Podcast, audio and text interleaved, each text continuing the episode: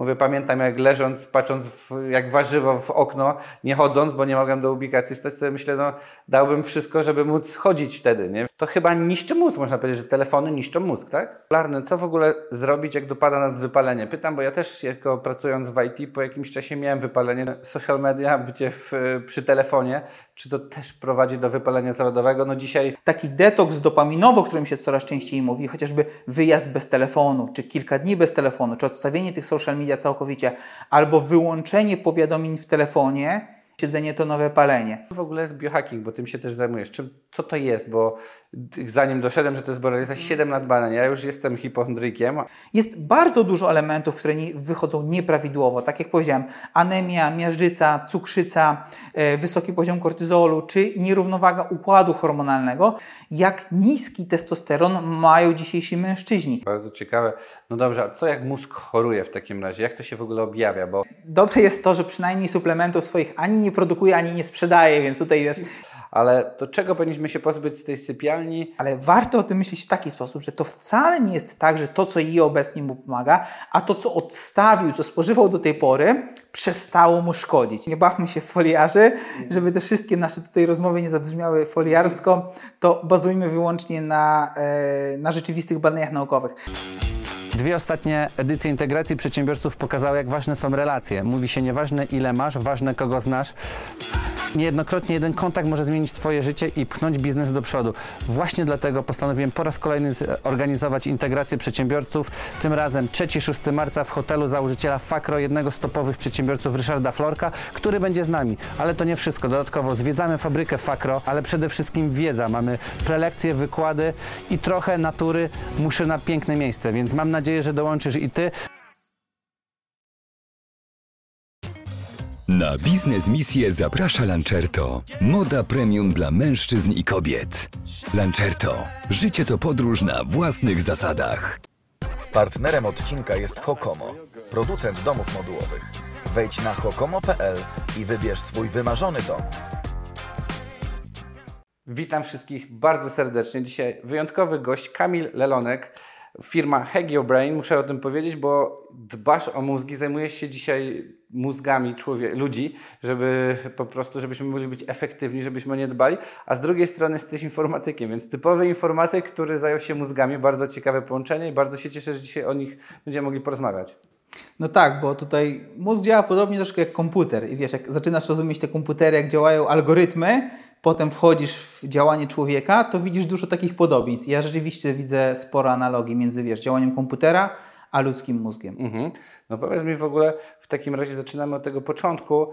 E, dzisiaj bardzo popularne, co w ogóle zrobić, jak dopada nas wypalenie? Pytam, bo ja też jako pracując w IT po jakimś czasie miałem wypalenie. Dużo osób chyba w IT ma wypalenie. W ogóle Dzisiaj jest to popularne, że wielu z nas myśli, kurczę, mam wypalenie. Chyba nawet jakieś przepisy są, że możesz wziąć urlop, jak jesteś wypalony nawet, więc... Tak, no to się, pod kątem prawnym rzeczywiście to się zmienia. Już teraz jest to klasyfikowane rzeczywiście jako choroba, więc to jest mega ciekawe.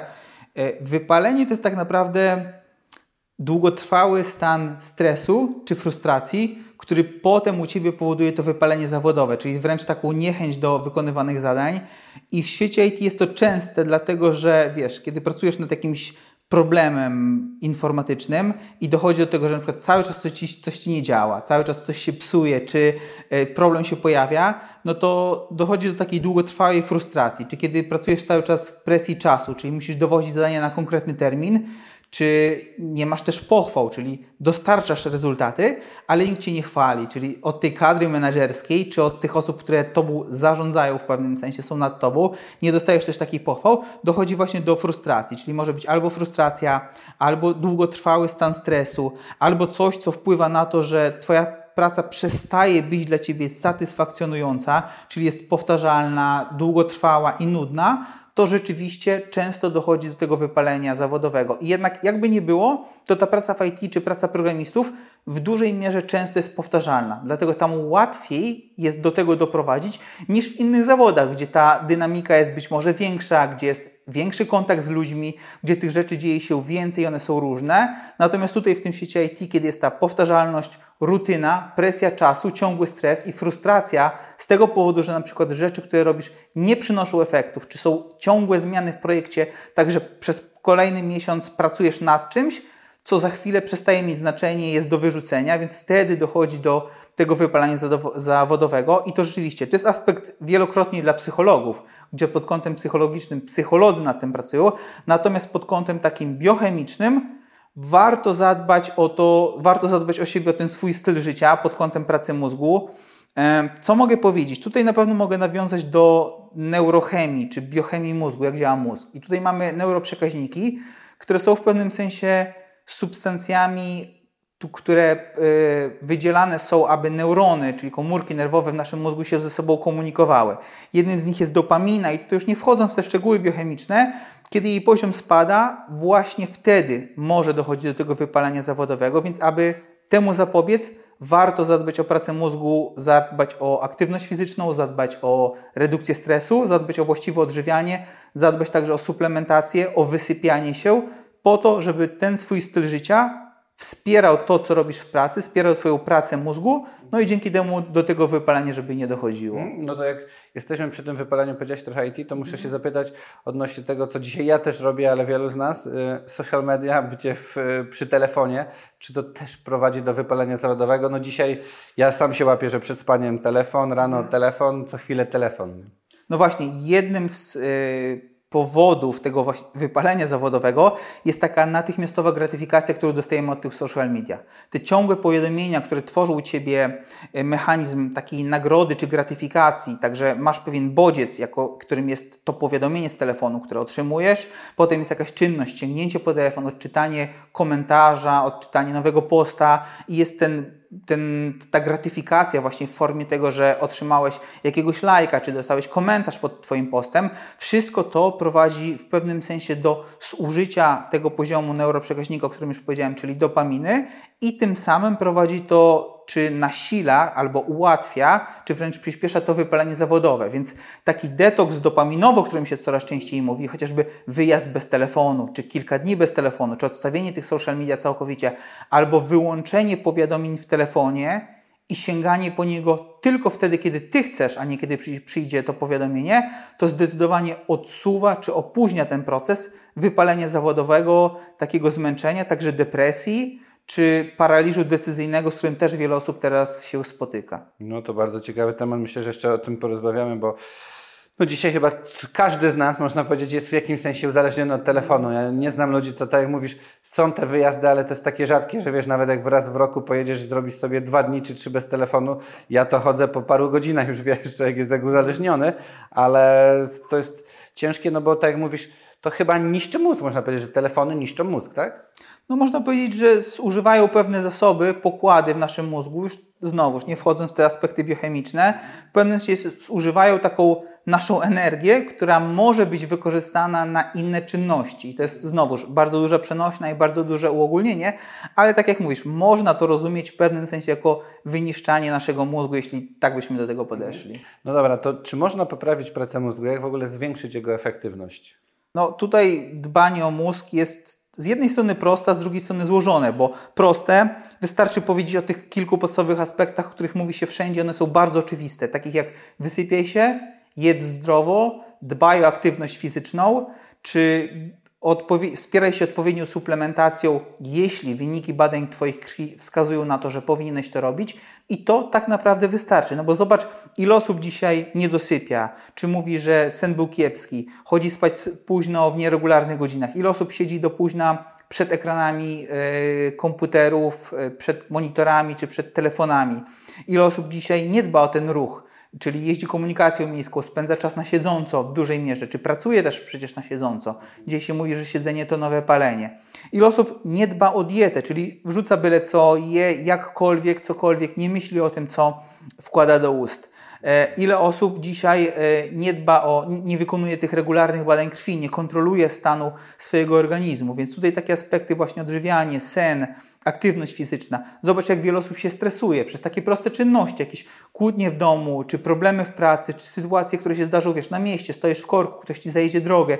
Wszystkie te rzeczy powodują, że w pewnym sensie mózg nie pracuje tak dobrze, jak mógłby pracować, gdyby zadbać w kilku prostych krokach o te wszystkie obszary, o których tutaj powiedziałem. Mhm. No to dobrze, to jak w takim razie dbać o ten mózg? Jak możemy o niego dbać?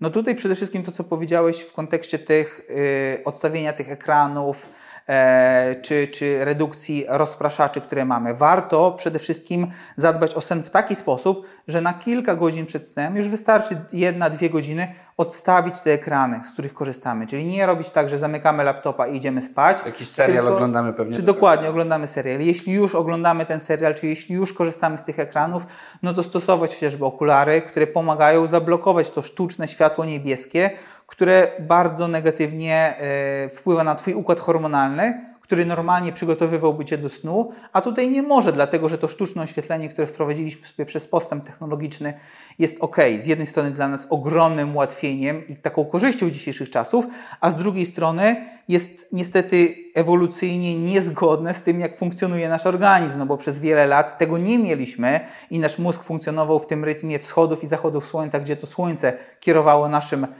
organizmem, kiedy idziemy spać, kiedy wstajemy, a dziś wprowadzając to sztuczne światło, oszukujemy organizm, że to słońce, w cudzysłowie, dalej świeci, więc tutaj znowu odstawienie tych ekranów, e, czy zmniejszenie, re, redukcja korzystania z tych, tych, tego światła niebieskiego może być pierwszą rzeczą.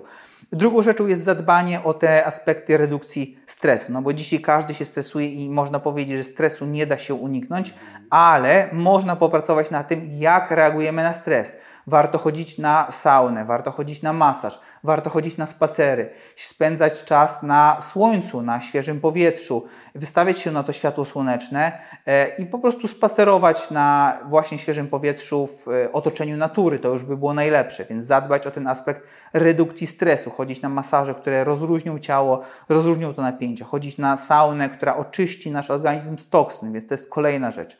Następnym aspektem będzie dbanie o regularność tego snu, czyli żeby spać wystarczającą liczbę godzin w odpowiednim czasie, w odpowiednich warunkach. Zadbać o Twoją sypialnię pod tym kątem, żeby tą sypialnię wyciemnić, wyciszyć, wychłodzić, żeby te warunki były naprawdę dobre, żeby w sypialni nie padało żadne światło, które w nocy może Cię wybudzać, żebyś spał na dobrym, wygodnym materacu, który nie będzie powodował jakimś tam bóli kręgosłupa u Ciebie, żeby żadne zwierzę nie wchodziło Ci w nocy do sypialni i też Cię nie wybudzało, więc to jest kolejny aspekt.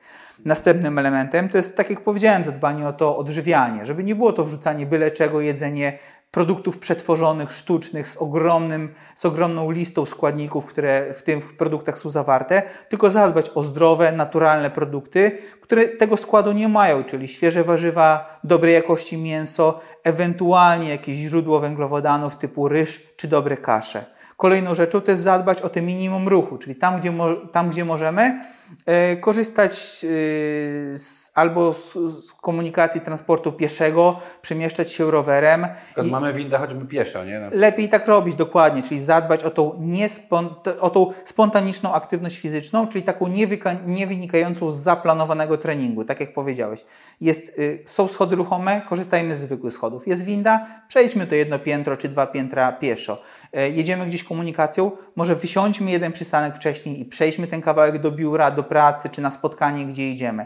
Jeśli umawiamy się z kimś na spotkanie, to jeśli jest taka możliwość, to nie w restauracji siedząc, ale może na jakiś spacer. To są, wiesz, takie proste czynności, można powiedzieć, że głupie i trywialne, ale rzeczywiście one działają, więc to jest masa takich rzeczy, które możemy wprowadzić w tym aspekcie. Mhm. To jak Ciebie e, chciałem zapytać, bo jak e, mówiłeś o tym, ja sobie sam postanowiłem, no okej, okay, jakbym godzinę przed spaniem nie używał komputera, telewizora, to co w ogóle robić? Gdzie dzisiaj chyba tak wpadliśmy i myślę, że to też widzowie pytali, że jesteśmy tak nakręceni, że my chyba sami z sobą nie potrafimy być, nic nie robiąc, bo ja sobie nie wyobrażam, że godzinę przed siedzę i czekam, aż będę spał za godzinę, nie? Więc pytanie, co w ogóle ty robisz, co byś mógł polecić, jak zająć ten czas, bo ktoś mówi, no może książkę, no okej, okay, nie każdy ma na to siłę, czas, przed spaniem, że jesteśmy zmęczeni, no to co robić? Bo jednym słowem, z jednej strony myślę o tych, sam chyba sobie zakupię te okulary, co mówiliśmy przed wywiadem, może to jest jakiś pomysł, będę oglądał, ale co robić wtedy? Jak No a może warto przygotować się do kolejnego dnia, zrobić sobie no, takie rzeczy, wiesz, typu przygotować sobie może coś do zjedzenia, może rzeczy do ubrania,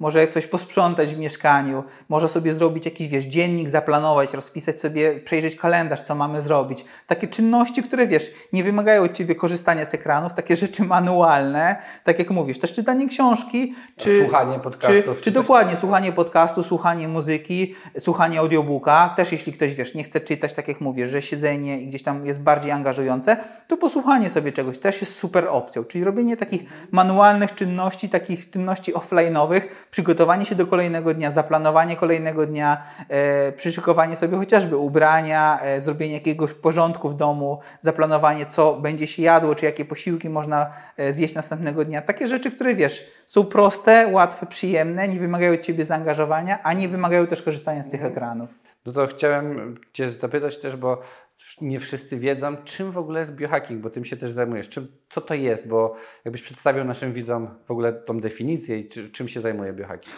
No biohacking to jest takie troszkę modne słowo, wprowadzone w tym celu, aby zainteresować osoby żyjące w dzisiejszych czasach powrotem do może nie do końca natury, ale na pewno do y, dbania o siebie, o swój styl życia, o swój własny organizm. Bo gdybym Ci powiedział, że zajmuje się zdrowym stylem życia, czy tak jak teraz mówi się, medycyną stylu życia, albo dbaniem o swój organizm, to byś tak powiedział, że no, to może nie jest jakieś takie atrakcyjne, ale jeżeli komuś mówi, że jesteś biohackerem, czy zajmujesz się tym biohackingiem, to już budzi takie zainteresowanie, ciekawość i pytanie o to, a czym to dokładnie jest. I ten biohacking to jest właśnie zadbanie o te, powiedziałbym, że cztery podstawowe filary życia, takie jak właśnie sen, aktywność fizyczna, odżywianie i redukcja stresu, plus teraz dzięki rozwojowi i postępowi technologii używanie pewnych gadżetów, narzędzi, urządzeń, które jeszcze bardziej poprawiają działanie Twojego organizmu. Powiedzieliśmy już o tych okularach blokujących światło niebieskie. Możemy mówić o kołdrze obciążeniowej, która również poprawia Twój sen. Możemy mówić o wszelkiego rodzaju urządzeniach do masażu, jakichś rollerach czy piłkach masujących, które też są w pewnym sensie elementami biohackingu. Możemy mówić o matach do akupresury, które y, polegają na tym, że ma mata, która ma kolce, na której po prostu sobie leżysz, żeby paradoksalnie na tych kolcach odprężyć, odciążyć swój organizm. Mam nawet ją y, używam. O widzisz, dokładnie. Są to pewnego rodzaju urządzenia monitorujące Twój sen, typu zegarki, opaski, które też są elementami biohackingu, pozwalają jeszcze bardziej dokonywać pomiarów, które mogą wpłynąć na to, co robisz w ciągu swojego dnia. Więc jest cała masa takich gadżetów, dodatków, urządzeń, które nie są podstawą biohackingu, ale dzięki postępowi technologii usprawniają to, jak ty możesz zadbać o swój organizm i lepiej do tego podejść. Mhm. No to jest ciekawe, a z drugiej strony jest też suplementacja, o której się cały czas mówi. Ja sam powiem Ci, że już nie wiem, mam pełne koszyki, jak widzisz w tle suplementów. Ja sam nie wiem, co wybrać. Jest tego tak dużo, że nie wiem, to działa, ktoś mówi, ale to może szkodzić, bo to żadnych badań nie ma, tu mogą oszukać. I ja się sam boję wręcz. I powiedz mi, czy w ogóle jest coś, co wybrać, czy Ty w ogóle bierzesz, czy suplementacja też jest dobra? No tak, tutaj suplementacja jest bardzo często jednym z właśnie z y, takich ogromnych filarów, może nie podstawowych, ale na pewno bardzo ważnych filarów biohackingu, bo w kwestii suplementacji jest wiele problemów, o których właśnie powiedziałeś. Suplementy z definicji nie muszą być przebadane i ich działanie nie musi być udowodnione klinicznie. Żeby sprzedawać dany suplement, wystarczy zarejestrować go na stronie Sanepidu, określić, co, się sprze co sprzedajesz i co deklarujesz, że jest tam zawarte i to w zasadzie wszystko, żeby ten suplement sprzedawać. Więc jest to bardzo łatwe, aby wejść na rynek suplementów, aby stworzyć nowy suplement, aby zacząć coś produkować i sprzedawać coś, co nigdy nie musi być przebadane ani potwierdzone pod kątem działania. Dlatego ten rynek jest, jest naprawdę rynkiem bardzo trudnym, jeżeli chcesz wejść w stosowanie tych suplementów. Co więcej, e, dzisiaj dawka i forma tego suplementu jest znowu ograniczona pewnymi przepisami, dlatego bardzo często mogą być one po prostu nieskuteczne. Jeżeli chodzi o, o dawki, które dany suplement czy dany producent pod kątem danego suplementu może e, wypuszczać w postaci jednej kapsułki, te dawki i formy są często nieskuteczne pod tym kątem, co udowodnione jest badaniami. Weźmy sobie przykład witamin, chociażby witamin z grupy B. Tam ta dopuszczalna dawka w danym suplemencie jest naprawdę tak niewielka, że aby dany suplement był skuteczny, musisz przyjmować około 5 kapsułek jednego suplementu, żeby on rzeczywiście wpłynął i wykazał jakiś pozytywny wpływ na Twoje twój organizm. Ostatnio czytałem nawet badania dotyczące ashwagandy, bardzo dobrze przebadanego suplementu y, wpływającego na redukcję stresu. Okazuje się, że dawka, która jest skuteczna, jest, czyli dawka, która wykazuje pewne działanie terapeutyczne, jest dawką, która nie może być stosowana przez producentów suplementów ze względu na to, że właśnie e, ten, ten główny inspektorat e, sanitarny, czy tak, tak po prostu nazywając to sanepid, ograniczył dawkę która może być stosowana e, w danej kapsułce na daną porcję. Czyli jeśli Ty chciałbyś ten suplement przyjmować, musiałbyś przyjąć większą porcję niż zaleca suplement na, danym opakowaniu, więc jest bardzo duży problem z tym rynkiem suplementacyjnym. Natomiast tak, one stanowią e, często, często główną, główny filar biohackingu. Jeżeli rzeczywiście masz jakieś niedobory, jeżeli rzeczywiście chcesz jeszcze bardziej wspierać swój mózg, no bo w dzisiejszej, dzisiejsza dieta jest po pierwsze niedoborowa pod kątem zawartości witamin i minerałów, dlatego warto, warto się suplementować. Czyli na przykład jakiś cynk na mózg, tak jest coś, co... Nie no tutaj na pewno te podstawy, jak witamina D3, którą dzisiaj każdy musi suplementować, magnez, który w dużej mierze jest niedoborowy, jak i kwas omega-3, który w tych naszych dzisiejszych dietach bardzo ubogich w ryby, czy te kwasy tłuszczowe albo zawarte w owocach morza, y, no muszą być dostarczane w postaci suplementów. Rzeczy, o których powiedziałeś, jak cynk, selen, są również bardzo często niedoborowe. Tak samo jak żelazo, witaminy z grupy B, również widzimy w badaniach wśród naszych potopiecznych, że one występują w niedoborze. Dlatego tutaj te rzeczy warto suplementować, natomiast znowu warto to poprzeć badaniami krwi. Mhm. A coś naturalnie, co możemy mieć jako zamiast suplementów system, tak jak mówisz, nie wiem, żelazo, E, mamy mało żelaza, no to żeby właśnie raz albo się nie badać, albo nie przesadzić, bo tak jak mówisz, no możemy przesadzić z suplementami, ale czy możemy coś jeść? Ktoś mówił, tak jak się mówi, że nawet w warzywach, owocach jest coraz mniej tych wartości odżywczych, ale no nie wiem, ktoś, ja pamiętam mój dziadek mówi, jedz orzechy, będziesz miał zdrowy mózg na przykład i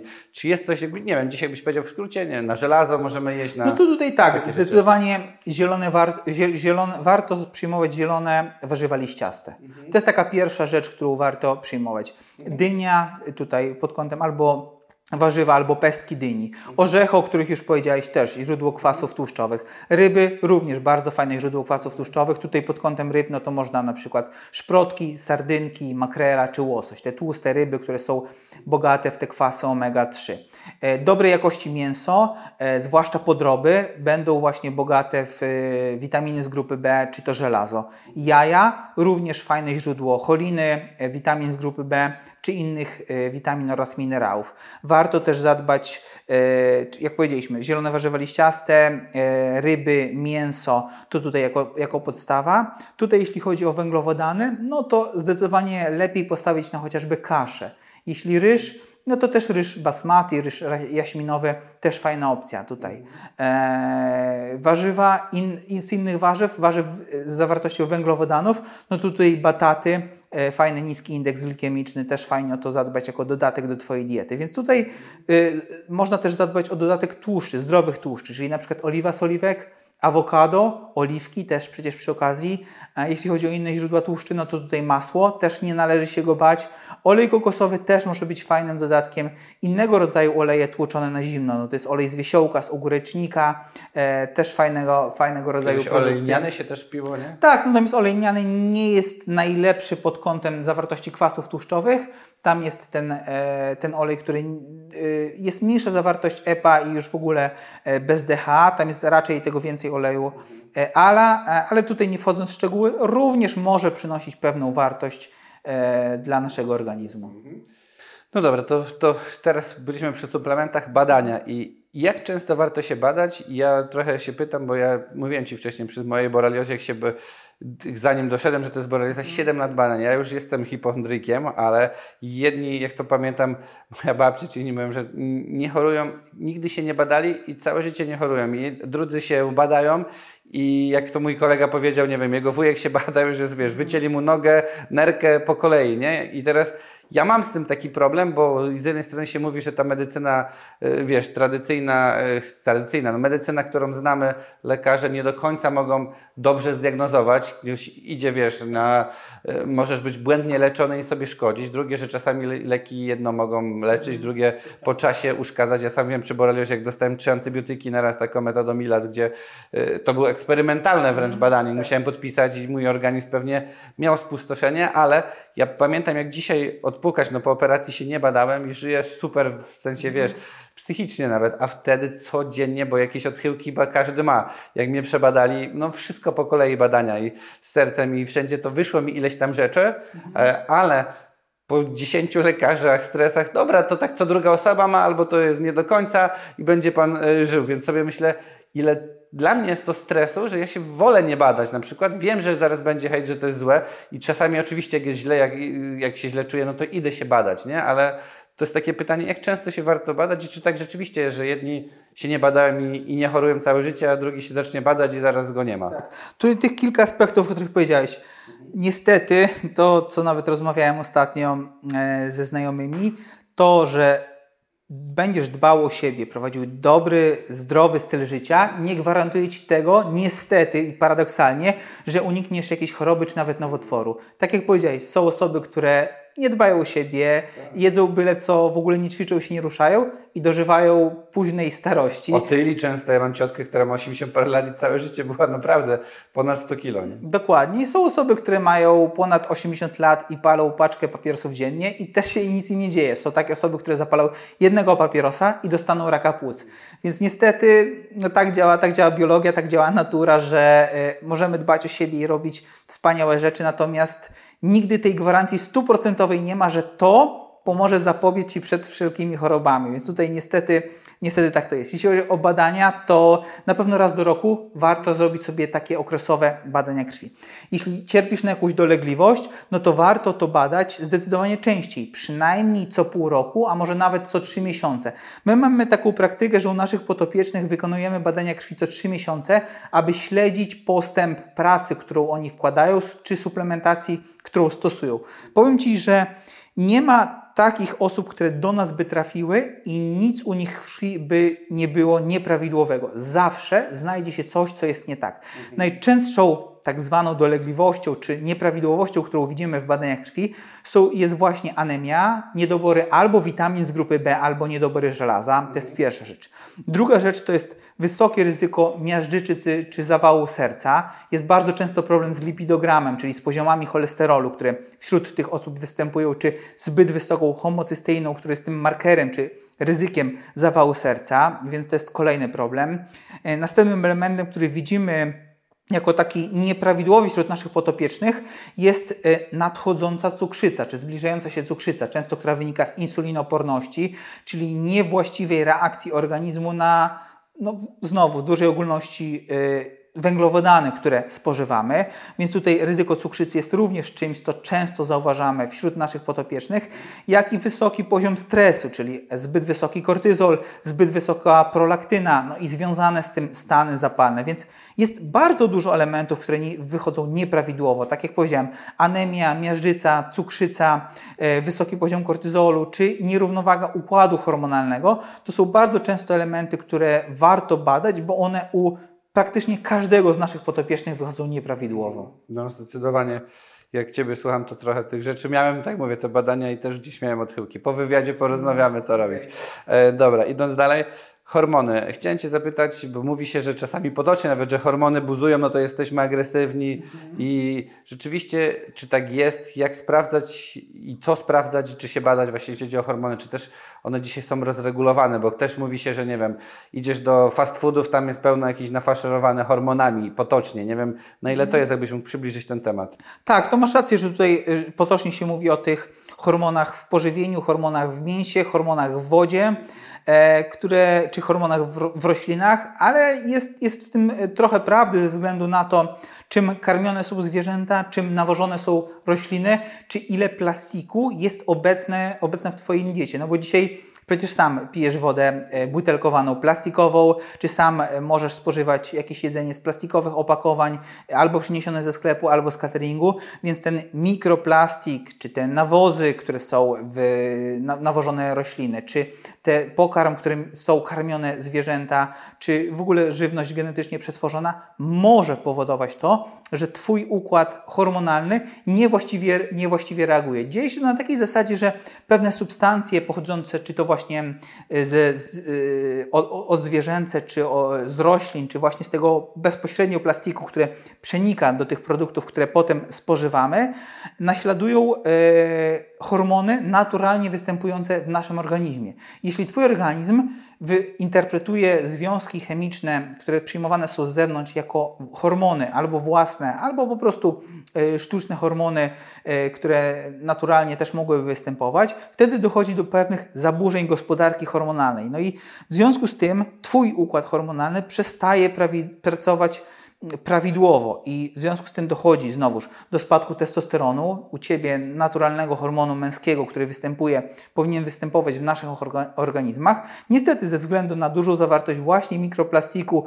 czy fito albo ksantoestrogenów pochodzących ze źródeł chociażby roślinnych, może dochodzić do zaburzeń układu hormonalnego. No i przez to, e, ponieważ układ hormonalny steruje całym naszym organizmem, nie tylko pracą narządów, ale także naszym zachowaniem, o którym powie powiedziałeś, czyli to właśnie tych buzowanie hormonów, czy zwiększona agresja, czy spadki motywacji, czy brak takiej decyzyjności, czy coś, co się mówi, że e, mężczyzna, dzisiejszy mężczyzna już nie jest tym takim pierwotnym mężczyzną, tak mówiąc znowu w przenośni i w, w dużej ogólności, to rzeczywiście dochodzi do czegoś takiego. My widzimy znowu to wśród naszych potopiecznych, jak niski testosteron mają dzisiejsi mężczyźni, jak niewielu potopiecznych trafia się nam z wysokim poziomem testosteronu, właśnie ze względu na zły styl życia, na niedbanie o sen, niedbanie o aktywność fizyczną i niedbanie o odżywianie, dochodzi do zaburzeń układu hormonalnego, nad którym bardzo często musimy właśnie pracować, przywracając ten właściwy styl życia, jak i wprowadzając szeroką suplementację pod tym kątem. Mhm, bardzo ciekawe.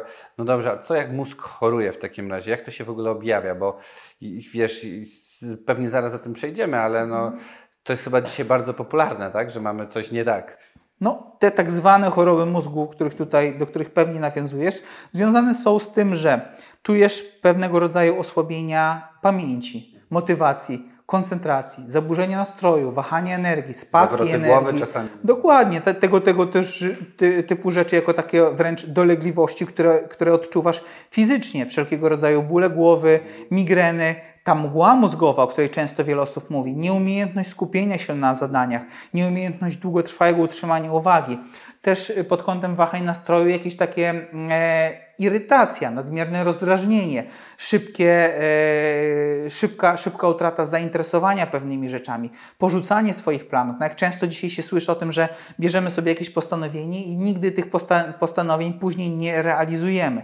Często ktoś mówi, że nie może skupić się na danym zadaniu. Czyta książkę, przechodzi do kolejnej strony, już nie pamięta, co przed chwilą przeczytał. Czy robi zadanie wymagające wprowadzania jakichś danych, czy analizy jakichś danych i zwyczajnie nie może się na tym skupić uczy się nowych rzeczy, czy y, przechodzi przez jakąś, nie wiem, ścieżkę certyfikacji zawodową, czy do y, y, nowych egzaminów, czy po prostu uczy się nowego języka i widzi, że ten mózg nie pracuje już tak, jak pracował kiedyś. Często tłumaczy się to tym, że no, kiedyś uczyłem się lepiej, kiedyś byłem młodszy, że teraz w tym wieku już trudniej mi się uczyć, trudniej mi się skupić, ale tak naprawdę nie powinno tak być. No jasne, z jednej strony mózg się starzeje i ta demencja czy e, degeneracja naszego układu nerwowego w pewnym sensie postępuje, no ale też nie przesadzajmy, nie powinno to być tak, że my tracimy te nasze zdolności poznawcze, że my w pewnym wieku przestajemy je zapamiętywać, kojarzyć faktów, pamiętać o ważnych dla nas rocznicach, wydarzeniach, planach czy imionach osób, które znamy. Tak nie powinno być. Wszystkie te rzeczy świadczą o tym, tak jak powiedziałeś w cudzysłowie, chorobie mózgu, kiedy po prostu tracimy zdolności umysłowe, do których kiedyś byliśmy przyzwyczajeni, że one u nas działają prawidłowo, a teraz łapiemy się na rzeczach, których już nie jesteśmy w stanie zrobić. Czy tak jak powiedziałem, e, pamiętać o czymś, uczyć się czegoś, koncentrować, skupiać, kojarzyć pewnych faktów, to są właśnie te tak zwane w cudzysłowie choroby mózgu. No bardzo rzeczywiście ciekawe. A jak to jest i czy tak jest w ogóle, że możemy sterować mózgiem. No, na przykład mam na myśli, że mamy nieprzyjemną sytuację, od razu mamy inne zachowanie. Wiesz, mamy, nie wiem, dowiesz się czegoś złego, od razu ktoś mówi, że wysiwiejesz przenośni, nie?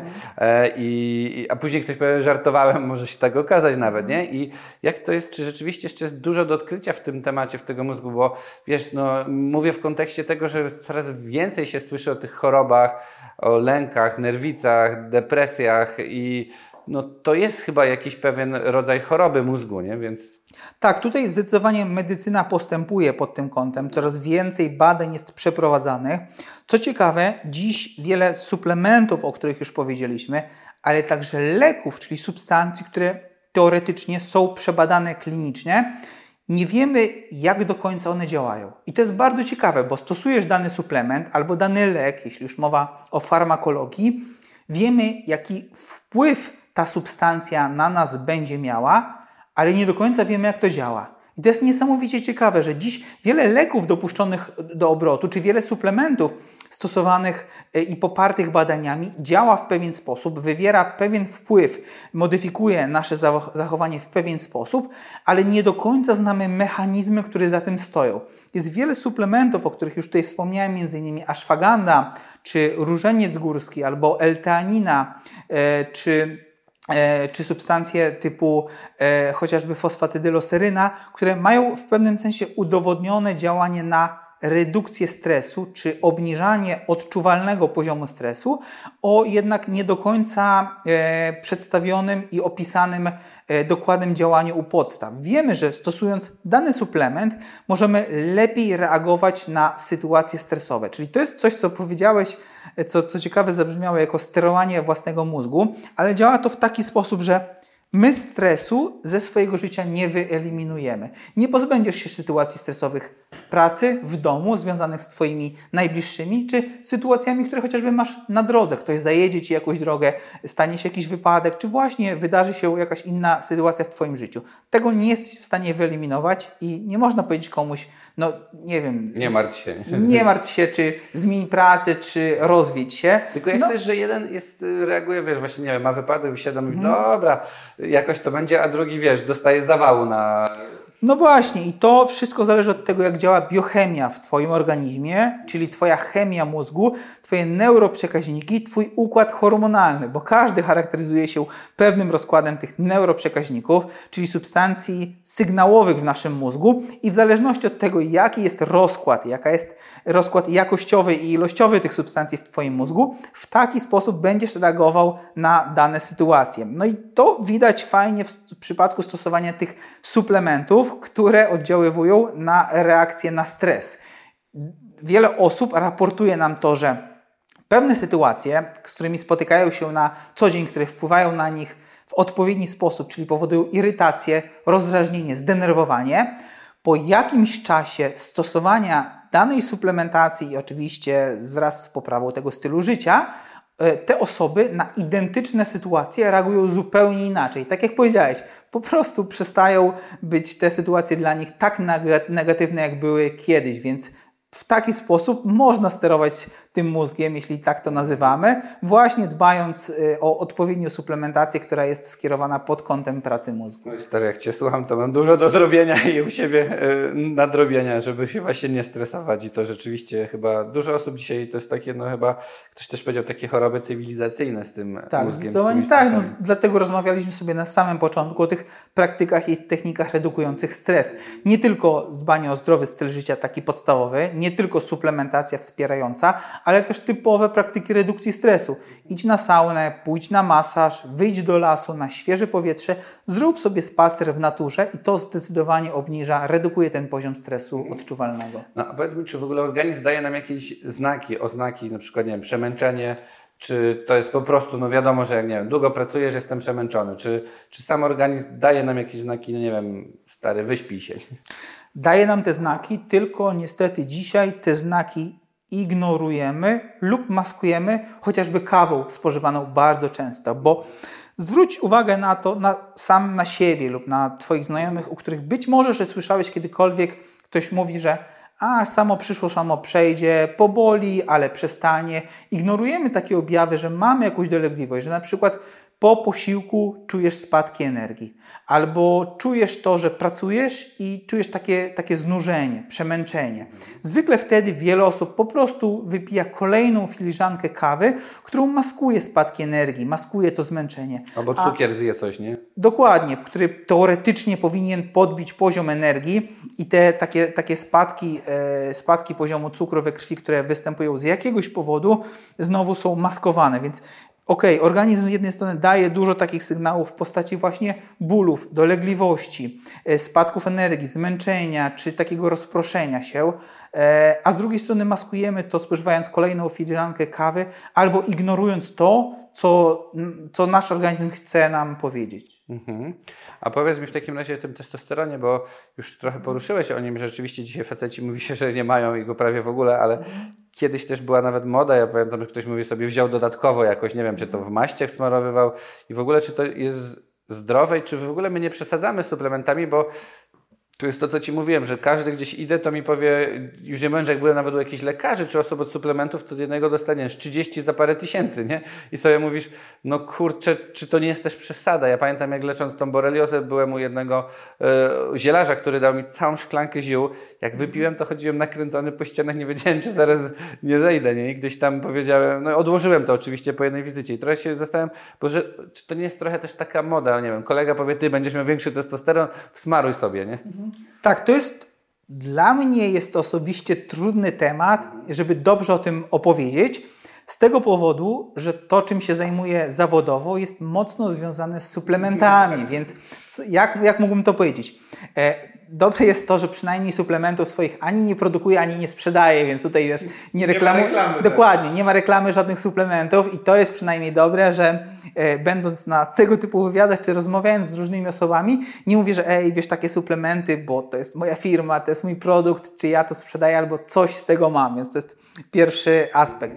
Drugi aspekt jest taki, że e, jeśli już pracujemy z suplementami, to po pierwsze dobieramy je pod wyniki badań, czyli nie stosujemy suplementów byle jakich, których po prostu producenci obiecują jakieś działanie. Bo kolega bierze. Na Dokładnie, bo kolega bierze, czy bo tutaj producent ładnie to zareklamował jako suplement na koncentrację, pamięć, czy na cokolwiek, czy nawet wymyśloną dolegliwość, która nie istnieje lub nie jest chorobą, a reklamy w telewizji mówią o tym, że weź ten suplement czy ten środek, ponieważ on Ci na coś pomoże, co tak naprawdę nie jest jednostką chorobową, więc to jest jedna z tych rzeczy. Drugą rzeczą, o której wspomniałeś, jest e, również prawdziwa, że Polska jest jednym z narodów w Europie, która najwięcej, który najwięcej przyjmuje suplementów. I to widać w takich, to, to, to jest, to jest yy, badanie statystyczne, które pokazuje, że właśnie my jako Polacy jesteśmy narodem, który bardzo dużo przyjmuje suplementów na różne dolegliwości, różne problemy, różne e, rzeczy, które nam na co dzień dolegają. Więc to jest też rzeczywiście problem, że tych suplementów przyjmujemy naprawdę bardzo dużo. Ogromnym problemem, który e, jest i który zauważamy wśród naszych potopiecznych jest to, że ze względu na właśnie ograniczenia producentów co do form suplementów i ilość czy, czy zawartości danego środka w danym suplemencie, e, bardzo często suplementy, które stosujemy są zwyczajnie nieskuteczne. Mamy takich potopiecznych, którzy przychodzą do nas, e, w ankiecie wypełniają nam całą gamę suplementów, które stosowali, a my w ich badaniach krwi totalnie tego nie widzimy. I potem rozmawiamy z taką osobą i w rozmowie wychodzi, że on rzeczywiście stosował dany suplement, ale w tak małej dawce lub w tak nieskutecznej formie, bo najtańsze formy będą w aptekach. To jest oczywiste, żeby e, wyjść naprzeciw konsumentom, którym zależy na cenie i przez to te suplementy są rzeczywiście bardzo mało skuteczne. Dlatego pod kątem suplementów trzeba dobrać je po pierwsze wyłącznie na podstawie wyników badań Twojej krwi. Nie w ciemno, nie na podstawie obietnicy producenta, ale na podstawie tego, co w Twojej krwi wychodzi to raz. Dwa, odpowiednią dawkę, czyli dobrać rzeczywiście dawkę skuteczną, udowodnioną badaniami, a nie taką dawkę, która jest w jednej kapsułce, bo jest zwykle nieskuteczna.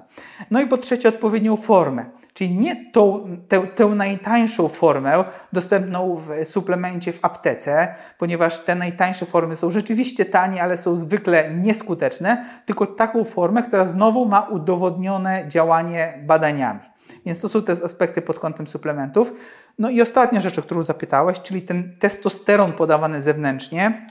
Mówi się i mówi już o tym coraz więcej lekarzy, że dzisiaj praktycznie każdy mężczyzna lub większość mężczyzn po 40, a już na pewno po 50, wręcz będzie musiało przyjmować zewnętrzny testosteron, tutaj to co powiedziałeś, w formie albo maści, albo zastrzyków, z tego powodu, że ten męski organizm ze względu na zły styl życia, chemię w żywności, chemię w środowisku, czy po prostu niedbanie o siebie, doprowadza do tego, że organizm naturalnie przestaje mieć zdolności do produkcji własnego testosteronu, i niestety widzimy to potwierdzenie wśród naszych potopiecznych. Badania krwi, ich badania krwi pokazują, jak mało testosteronu produkują już teraz i rzeczywiście potrzebna jest albo e, duża zmiana w stylu życia, duża poprawa tego stylu życia ze wsparciem dość złożonej suplementacji, żeby poprawić tę produkcję testosteronu, bądź w pewnym wieku, od pewnego etapu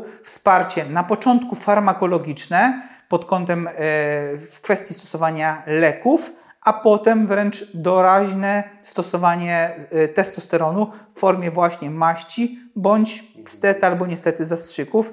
No i mówię, to jest taki trend, który niestety postępuje i widzimy to i lekarze o tym mówią coraz częściej. Mhm. No to bardzo ciekawe. To jeszcze na początku poruszyliśmy trochę, uzupełniając to o tą sypialnię naszą, o elektronikę, bo mówi się, że rzeczywiście no, telefony szkodzą i to już powiedzieliśmy, że telefony niszczą trochę mózg i w ogóle cała elektronika, ale to czego powinniśmy się pozbyć z tej sypialni? I rzeczywiście czy elektronika nam w jakimś stopniu szkodzi, bo trochę pytam w kontekście tego, że jedni mówią, wiesz, w domu powinieneś się pozbyć wszystkiego, nie wiem, nie mieć Wi-Fi, a z drugiej strony mówią, że Wi-Fi ci szkodzi, te nadajniki, więc ciężko wybrać co jest teorią spiską, co nie. No jak dzisiaj żyć w mieście, gdziekolwiek, gdzie masz, nie wiem, w klatce 50 i czy rzeczywiście to szkodzi, no bo jednak w tym na co dzień wszyscy jesteśmy, każdy ma, nie wiem, czy to jak telefon na pewno ma, nie? Niektórzy mają telewizory coraz mniej może, ale no ta elektronika Wi-Fi chyba każdy ma w domu. Tak, zdecydowanie. Tutaj znowuż to, co fajnie też powiedziałeś, nie róbmy teorii spiskowych, nie bawmy się w foliarzy, żeby te wszystkie nasze tutaj rozmowy nie zabrzmiały foliarsko, to bazujmy wyłącznie na, e, na rzeczywistych badaniach naukowych.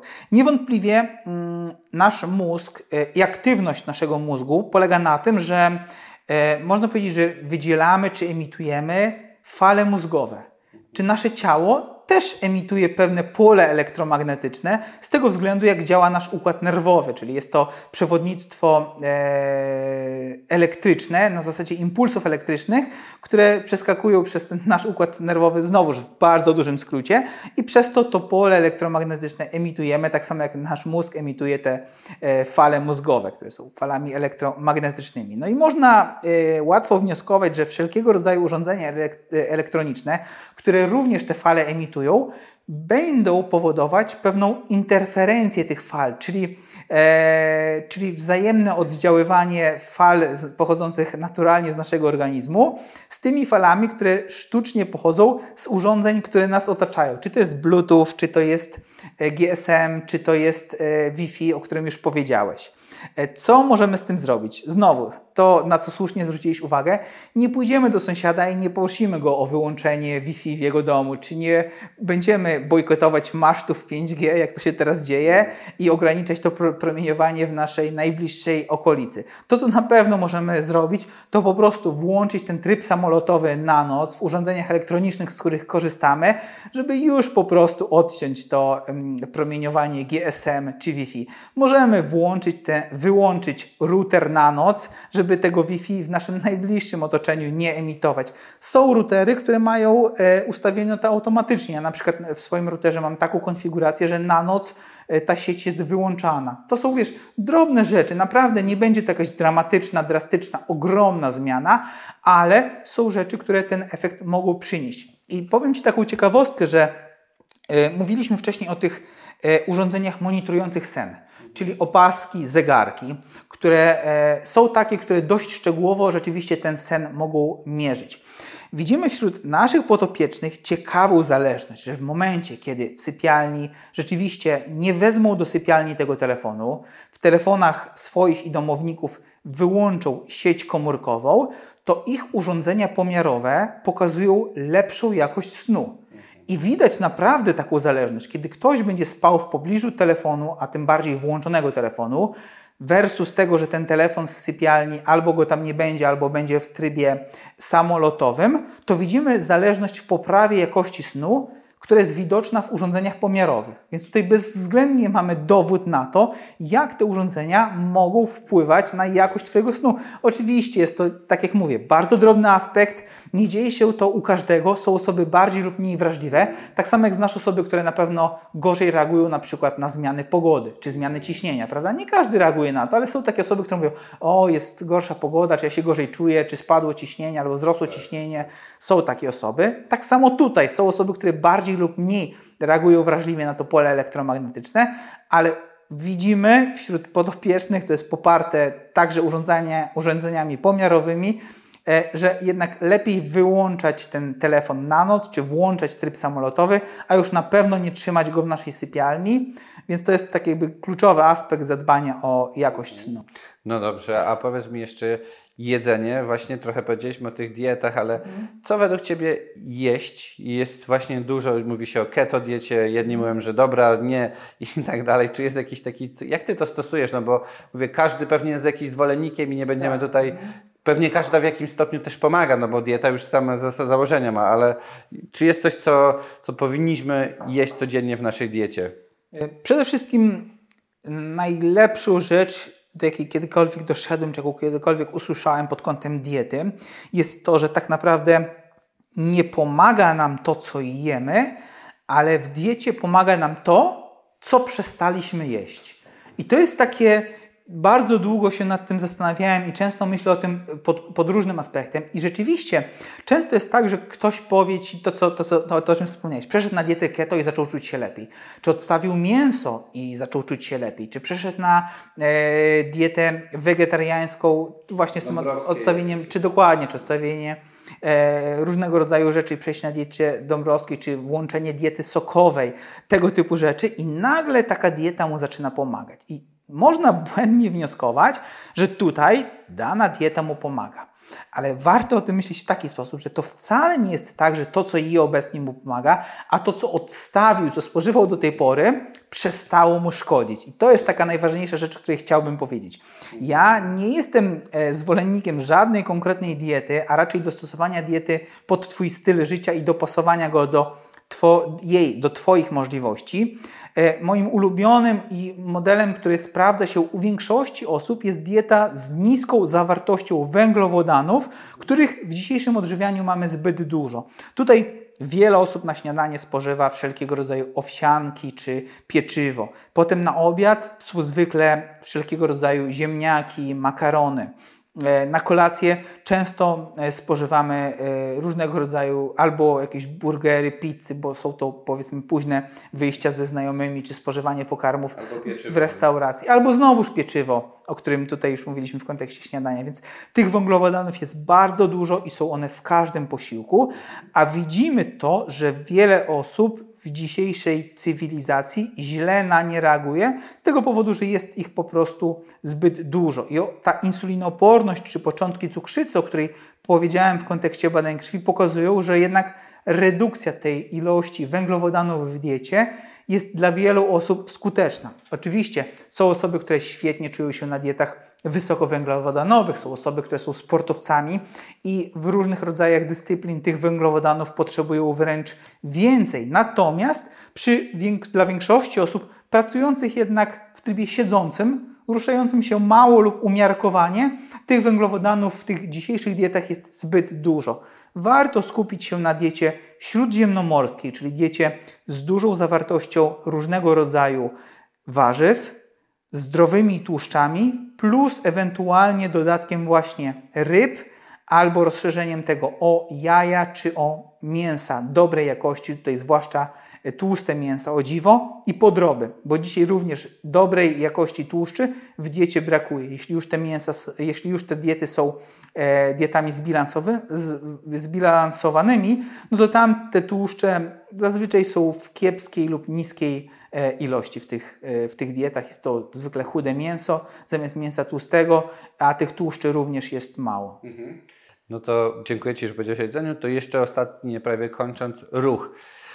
Jak, czy jest jakaś norma? Są te aplikacje, że nie wiem, ktoś mówi kroków, zrób 10 tysięcy, ale w ogóle no, czy ja, wiemy, że jest bardzo ważny ten ruch, ale jest jakaś norma dla takich szczególnie dzisiaj osób, które siedzą, bo sam jesteś z IT, ja to, to nasze pracę, no to ja właśnie miałem operację na kręgosłup lędźwiowy, bo od siedzenia miałem przepuklinę, która pękła i straciłem czucie w lewej y, stronie w ogóle, więc y, no i niestety znowu czasami w to wpadam, bo to jest fajnie, wiesz, niestety tak jest u nas, że jak jest coś źle, to wtedy o to dbamy, jak jest dobrze, zapominamy szybko, nie? To tak jak bolały mnie plecy, tak. poszedłem na masaż rehabilitację, przestałem mnie boleć, w ogóle zapomniałem o temacie, aż było za późno, nie? I jak z tym ruchem jest?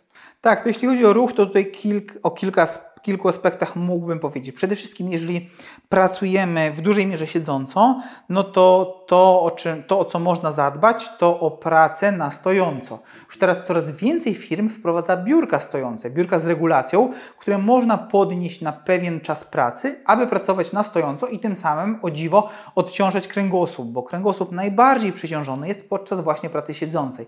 A to, o czym rozmawialiśmy, dzisiaj siedzimy wszędzie. Siedzimy w pracy, siedzimy na spotkaniach, siedzimy w domu, w kinie, restauracji, dokładnie, kom w komunikacji jakiegokolwiek rodzaju, cały czas siedzimy. Dziś się mówi nie bez przyczyny, że siedzenie to jest nowe palenie, dlatego tutaj warto zadbać o tą pracę stojącą. Tak jak powiedziałem, jeśli mamy jakieś rozmowy, spotkania, telefony, które wykonujemy, może warto pomyśleć je o zrobieniu ich na stojąco, zrobieniu ich w ruchu, zrobieniu ich na spacerze. To, o czym też wcześniej powiedziałem, wyjść po schodach zamiast windy, wyjść wcześniej z tramwaju i tak dalej, i tak dalej.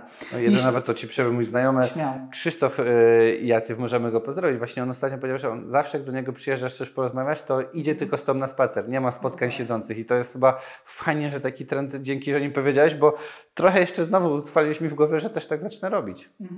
To prawda, widzimy wśród naszych potopiecznych, którzy w dużej mierze bardzo często nie robili żadnej aktywności fizycznej, że już u nich wprowadzenie około godziny spaceru każdego dnia przynosi ogromne rezultaty. I to jest rzecz dla mnie przedziwna w tym sensie, że ja zajmuję się tym zawodowo. Znam masę badań, które potwierdzają to działanie, a wciąż mnie to dziwi, jak po prostu wprowadzenie godzinnego spaceru codziennie przynosi ogromne korzyści dla pracy mózgu, dla dotlenienia organizmu, dla obniżenia poziomu cukru we krwi. Dla serca, dla wszystkiego. Dokładnie, dla pracy układu krwionośnego i co przekłada się końcowo na tą pracę mózgu. Więc zrobienie sobie około godziny spaceru, czy zrobienie nawet jego dłuższego, żeby dobić do tych 10 tysięcy kroków dziennie, przynosi naprawdę ogromne korzyści dla zdrowia, o czym tak mało osób nie wie albo wie i zapomina. Mhm, to tak robimy. Kamil, naprawdę dziękuję Ci za tak merytoryczną rozmowę. Prawie kończąc, mam jeszcze pytania standardowe. Pierwsze to książka, którą poleciłbyś naszym widzom. Czy jest jakaś? No powiem Ci tak, że ja ostatnio czytam głównie badania krwi. To są rzeczy, które, które czytam. Jeśli chodzi o książki, to słucham audiobooków, ale że jest to kanał dla przedsiębiorców i dużo osób tutaj, e, które są e, Twoimi widzami, słuchaczami, pewnie może rozpoczynać ze swoim biznesem, to moją ulubioną książką pod tym kątem biznesowym jest książka Mit przedsiębiorczości, która mówi, która być może wielu osobom jest znana, a jednak dla wielu osób może być czymś odkryciem, która pokazuje, jak przechodzić przez pewne etapy prowadzenia swojego biznesu. E, zaczynając od po prostu bycia zwykłym pracownikiem, przez stanie się kimś, kto nie pracuje we własnej firmie, ale nad swoją firmą i pełni już rolę bardziej strategiczną niż taką typowo administracyjną. Dlatego zdecydowanie polecam tą, tę książkę osobom, które albo w tym biznesie dopiero zaczynają, albo są w takim miejscu, gdzie czują, że doszli do pewnej ściany i chcieliby przejść na kolejny poziom prowadzenia swojej firmy. No to kończąc, czy Ty chciałbyś coś przekazać naszym widzom?